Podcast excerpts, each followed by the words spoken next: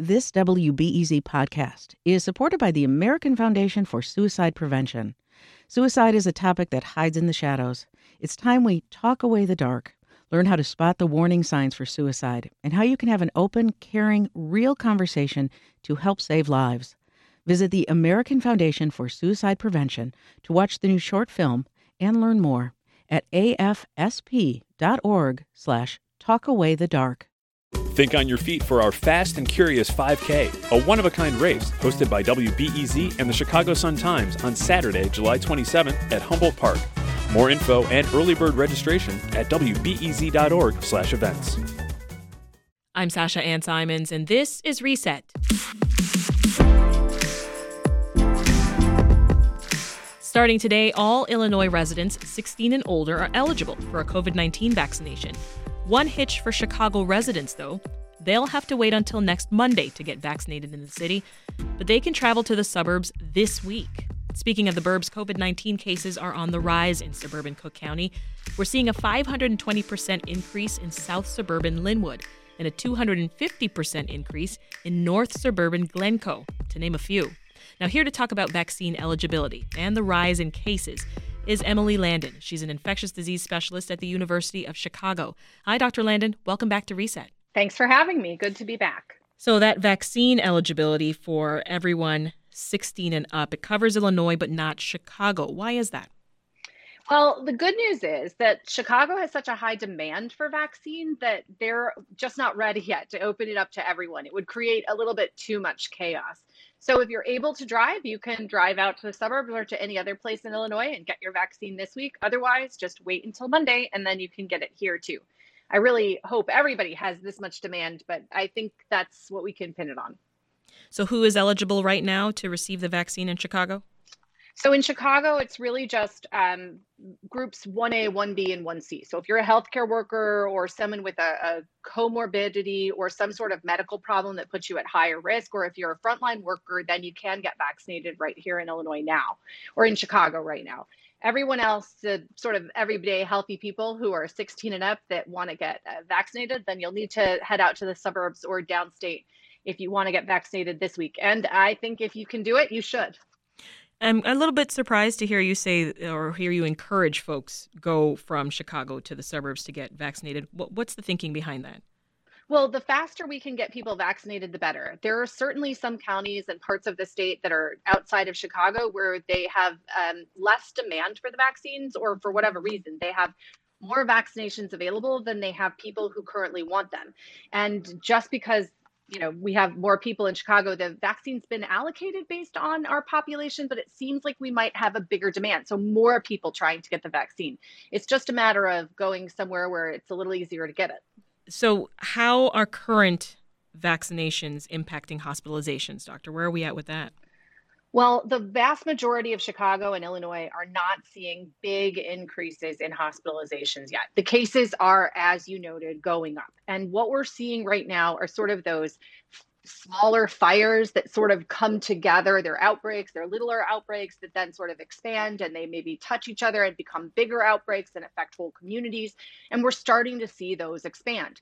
And I think what we're going to see going forward is something a lot like what we're seeing in Michigan. So the vaccines are very good at preventing mortality and morbidity. So they make you not get as sick. And that's great, but it's only great for the people who've gotten them. And mm. so far, the vast majority of the people who've gotten the vaccines are older. So there are far fewer susceptible individuals in the older populations who can get COVID so badly that they'll end up in the hospital. However, B117, the variant from the United Kingdom that is predominantly circulating both in Michigan and here in Chicago and Illinois, is way more contagious you can pick it up way more easily than you could pick up the old COVID. It's just not forgiving at all, and it tends to cause more illness in a group. Than more people get sick in a group than they than they would have in the same exposure previously. But beyond that, they also get sicker.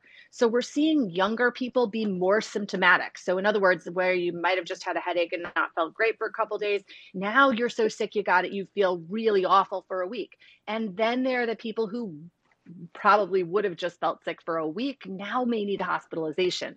That's what you're seeing in Michigan. Younger and younger individuals who haven't yet had the chance to get vaccinated, maybe even healthy individuals that don't have any other medical problems ending up in the hospital. Wow. And so this vaccine eligibility, this opening this up, this comes at a critical time. Uh, tell us why COVID cases are increasing just all across the suburbs right now. B117. The answer to that yeah. is the variance. It is so unforgiving. And we've seen it. It's it, even to me, I've been telling people how how contagious it is for many months now, but seeing some of these clusters and working with individuals who are part of some of these clusters and doing some of the, you know, shoe leather epidemiology, it's unbelievable. You just no one catches a break. You know, whereas you might have had, you know, 10 people in a room before and somebody had COVID, maybe a few of them would have gotten COVID. Now it's everybody. There's no you're not getting out of it. So I mean, I'm sure some people are getting out of it, but it doesn't feel like it. As an epidemiologist looking at it, it just feels like you just can't mm. catch a break. And uh, and each of the vaccines that we have available here in Illinois, they all work against this variant. They do, and they work really well, actually. They work better than we expected them to do. Um, most people are not getting sick after they've had a vaccine. Of course, you know, 5% of people who've been vaccinated will end up getting symptomatic COVID, but those people are getting really mild cases. It's very rare for us to see someone who's had both of their vaccines or one dose of Johnson and Johnson um, go on to be so sick they need to be in the hospital. Most of those people that are in that situation have lots of other medical problems, and their vaccine may not have taken as well. So, for healthy people, and for, and for the sicker, those with other comorbidities, it's just so important that you get these vaccines because the other thing we're seeing is even though you don't get very sick, you also don't really pass it on very well. So you seem to have a really low level of virus in you that just sort of enhances your immunity. It's like having a cold that not everybody in your family will even get. It's much, much better. Doctor, are you concerned at all that uh, that particular variant we were just talking about that it could become the most common strain? Oh yeah, I suspect that it already is the most common strain. Okay. The most recent increase in cases uh, hasn't even had a chance to be sequenced yet, but they're behaving like B117 has behaved. They're not behaving like old COVID sort of was. And I wouldn't be surprised at all if we already find out. But that that information will be uh, sort of it lags behind the information that people are positive. It takes a little while for us to get everything sequenced, to get the samples to the right place and get them sequenced. So I would say if you're around somebody with COVID, you're around somebody with more likely than not had B117 or one of the other variants. And those can be pretty, like I said, pretty dangerous. Mm-hmm. Even young, healthy people are ending up in the hospital. Now they're probably going to be okay, but I would argue that it's pretty disruptive to your life and to your livelihood to have to be in the hospital for an extended period of time and take that long recovery. Well, you talk about young people. They also seem to be the ones that are driving up COVID cases. Yeah, same as before. We're seeing a lot of them are concerned about COVID and may have may feel like they're taking a lot of precautions, but I think um, you know, I've had conversations with people who tell me that they're taking every precaution, they're being super careful. And then when we talk about it, they're like, I've only eaten at restaurants twice in the last month. Mm. And I'll tell you, I haven't eaten in a restaurant since last February, I think. Okay. So um, I think that there's a different degree of sort of the amount of care that's being taken. And that may have been okay before we had B117. But I think a lot of people are starting to realize that some of these things that they sort of skated by and did okay and may have avoided catching COVID before are the same situations where they're more likely to catch COVID now. So, what should we do about that? I'm, I'm, thinking of a lot of folks in my life that I talk to, my family, my friends. They're in Canada, they're in Toronto, and they just this past Thursday went back on lockdown, right? Uh, here in Chicago, should we consider re implementing some, some of our previous restrictions that we had on bars and restaurants, for instance? Well, I think that's a tough decision. I mean, I'm I have been a proponent of keeping bars and restaurants closed until this is indoor dining anyway, until this is basically over. Um, but obviously, that's not going to keep those places open, right. and it's not going to allow people that have been vaccinated and are probably more safe to be able to eat indoors the opportunity to be able to do some of those things.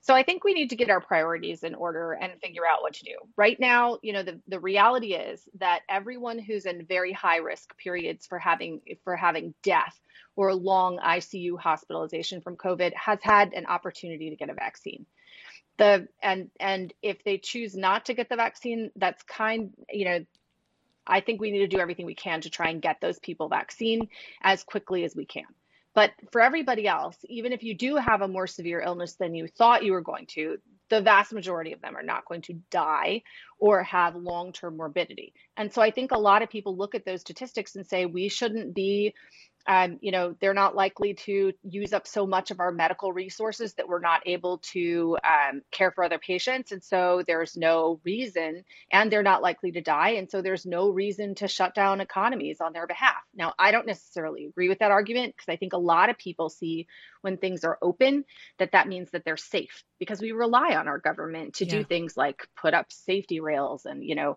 and inspect elevators, you know, so we expect a lot of things to be safe. But I think right now, the most important message for people is just because it's open doesn't mean it's safe. And I think it's going to be on us to make our decisions about what's safe and what's not safe until, um, you know, for a little while. But I would say it's we should think about those things. I just don't think they're going to happen. We've talked about this on the show before, but what do you think open eligibility means for high risk people? Who haven't gotten mm-hmm. the vaccine yet? Because Chicago is home to many of them, particularly Black yeah. and Latinos. So the good news is that Chicago is continuing its program of trying to be in the neighborhoods where the highest risk people are the least likely to get vaccinated. And so those places, um, Chicago is going to continue to be right there, trying to get them vaccines, trying to get them in quickly.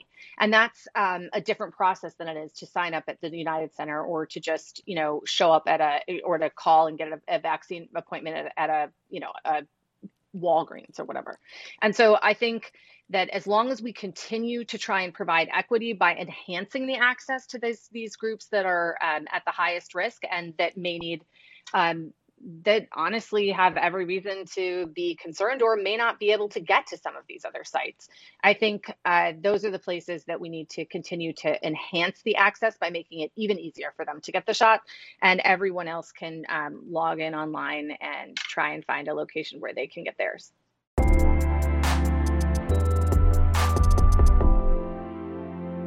Speaking of COVID, the first person to die in Illinois from COVID 19 was a black woman.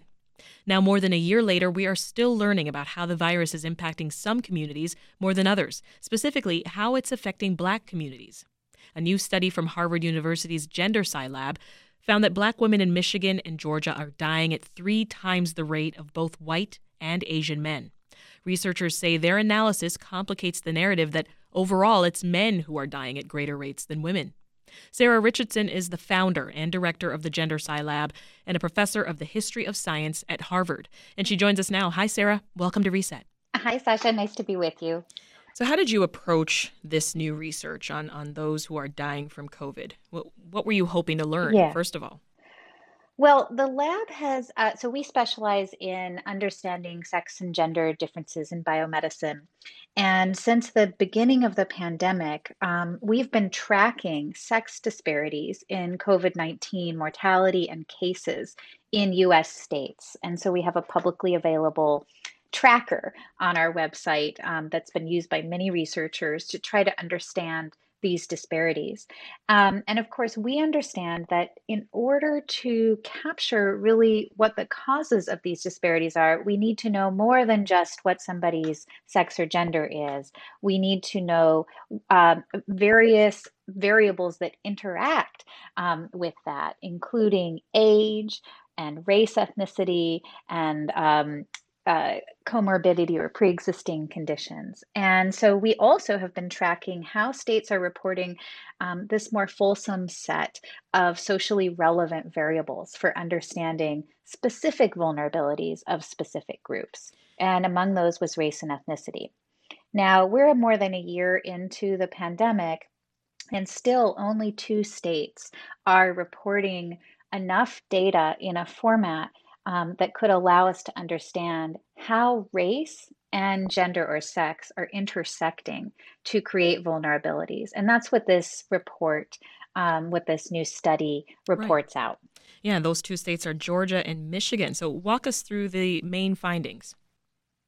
Well, the main findings of this study um, are well, first of all, Black men have far higher mortality rates than any other sex or racial group. They have, including over six times the mortality rate of white men. Wow. And this is a finding in both states. So, it, even though these are the only two states reporting this kind of data, it, these two very different and very large states with different strategies in the pandemic still have the same pattern when it comes to race and gender. Um, so, but without ignoring that enormous burden carried by Black men, uh, our study emphasizes the specific vulnerability of Black women.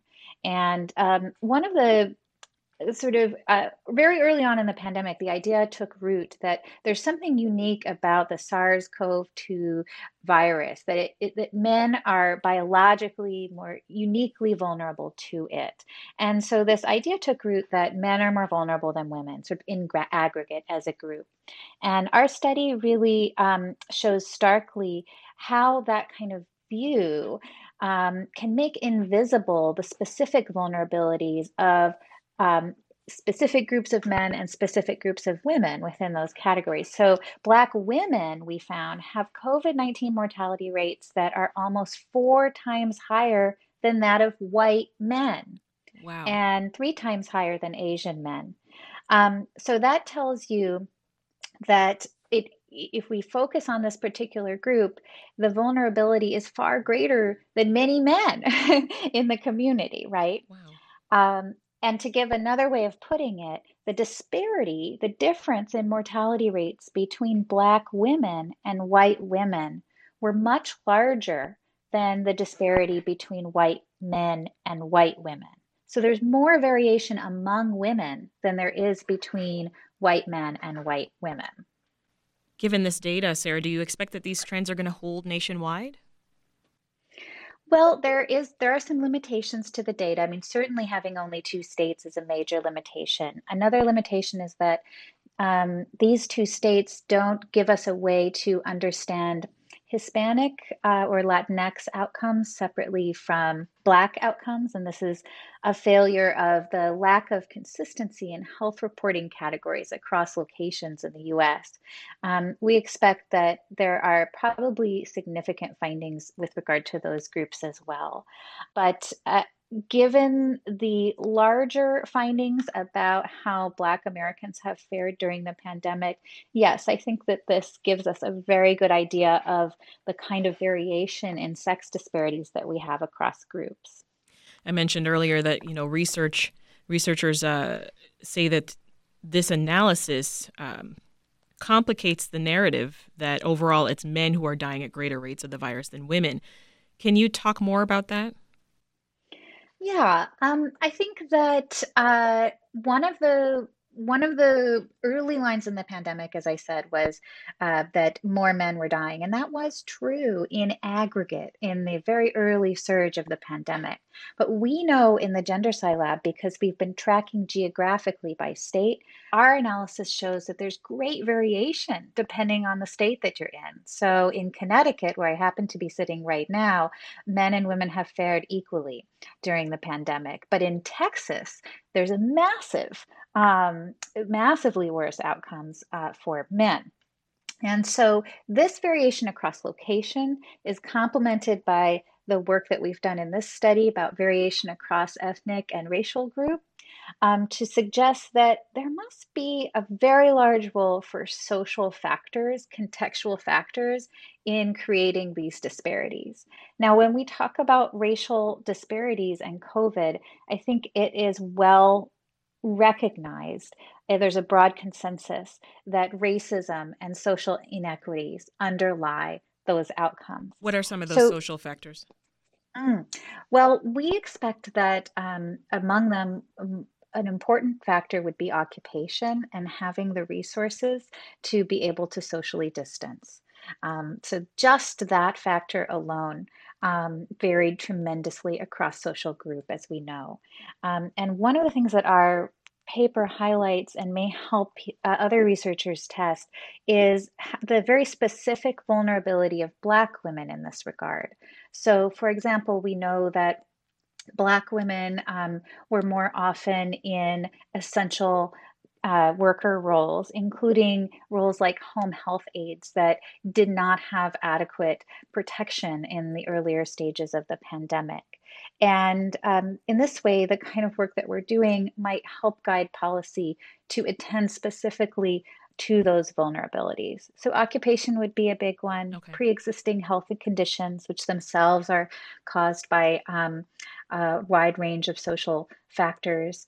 And um, we might also think about areas like housing and economic vulnerability. Sarah, you say the hope is that more states will begin to properly track this information. How do you think we can get there? It's really challenging. I found in trying to share this information and our findings that there's um, a lack of understanding of the importance of how these categories intersect.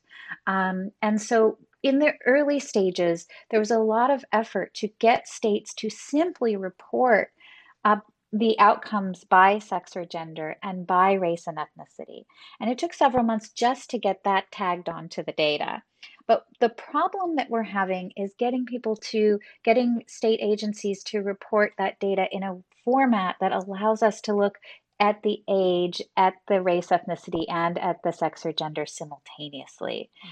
And without that, we're really hamstrung in identifying these specific vulnerabilities, and it leads us into sort of stereotypical generalizations about groups. So we really need to make a national push, and the CDC and our national leaders can play a role in setting standards for data reporting at the state level that would allow us to see more these more fine-grained patterns. What else do you want to see from policymakers around the issue of racial equity, especially when it comes to vaccine distribution? Yeah, I think you're right that this sort of finding can really point to a need to target specific vulnerabilities in communities. So, um, the uh, very, very high rates of mortality by Black women suggests an urgent need to ensure access um, to the vaccine uh, in in those communities, in those workplaces, um, and of course, Black men as well. If the disparities that we're seeing in access to the vaccine go on, we're only going to see the exacerbation of these patterns. In fact, they exactly reflect the the patterns that we're seeing here. And so I would hope it would really support attention to targeting um, vaccine access to the communities that need it. Well, we thank you for your great work and for shining a light on this really important issue. That's Sarah Richardson. She's founder and director of the GenderSci Lab at Harvard University. Appreciate your time, Sarah. Thanks. Pleasure to speak with you.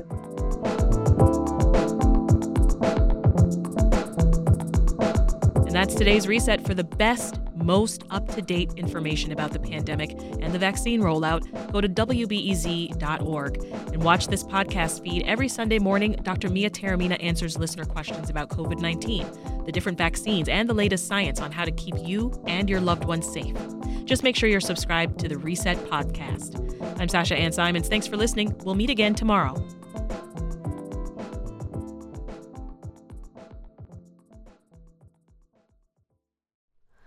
Hi, it's Terry Gross, the host of Fresh Air. We bring you in depth, long form interviews with actors, directors, musicians, authors, journalists, and more. Listen to our Peabody Award winning Fresh Air podcast from WHYY and NPR.